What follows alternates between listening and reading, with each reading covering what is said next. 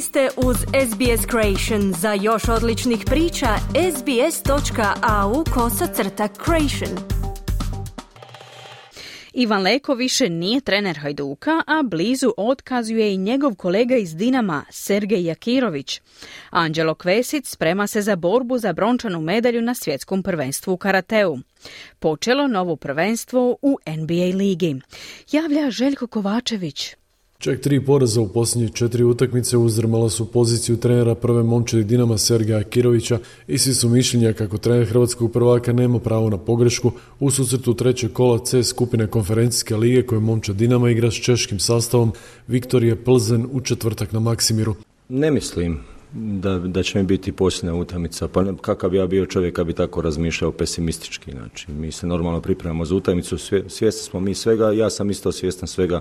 Teško nam je, ja se nadam da će nas predstavljati peh, kako sa ozljedama, tako i sa šansama koje stvaramo. Mislim da se Gorica nije puno ništa pitalo, na kraju se broji krajnji rezultat i jasno mi je da ide kritika i kritiku treba prihvatiti. Rekao je na konferenciji za novisto trener Dinamovaca Jakirović. Dinamo je trenutačno drugi u skupini s tri boda, dok Viktorija vodi sa šest bodova.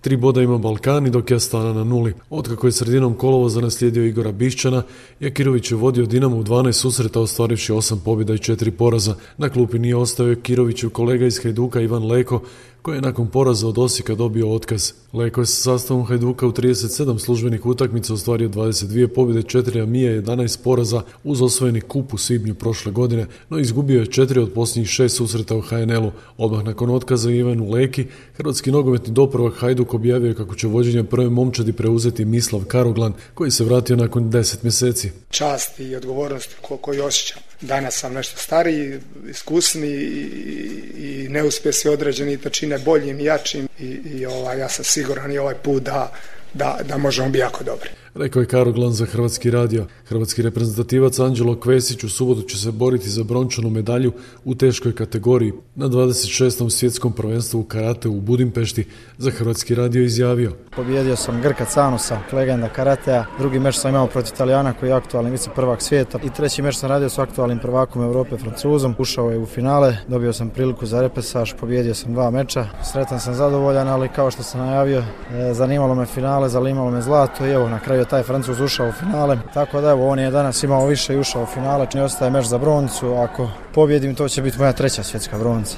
U noći s utorka na srijedu po srednjoeuropskom vremenu počela je nova sezona košarkaške američke NBA lige, a ove sezone među 30 klubova nalazi se rekordan broj međunarodnih košarkaša, njih čak 125. Svaka momčad ima barem po jednog stranog košarkaša, zastupljeno je čak 40 zemalja sa šest kontinenata. Najveći broj igrača iz Kanade, njih 26, potom slijedi Francuska s 14, te Australija s 9 košarkaša.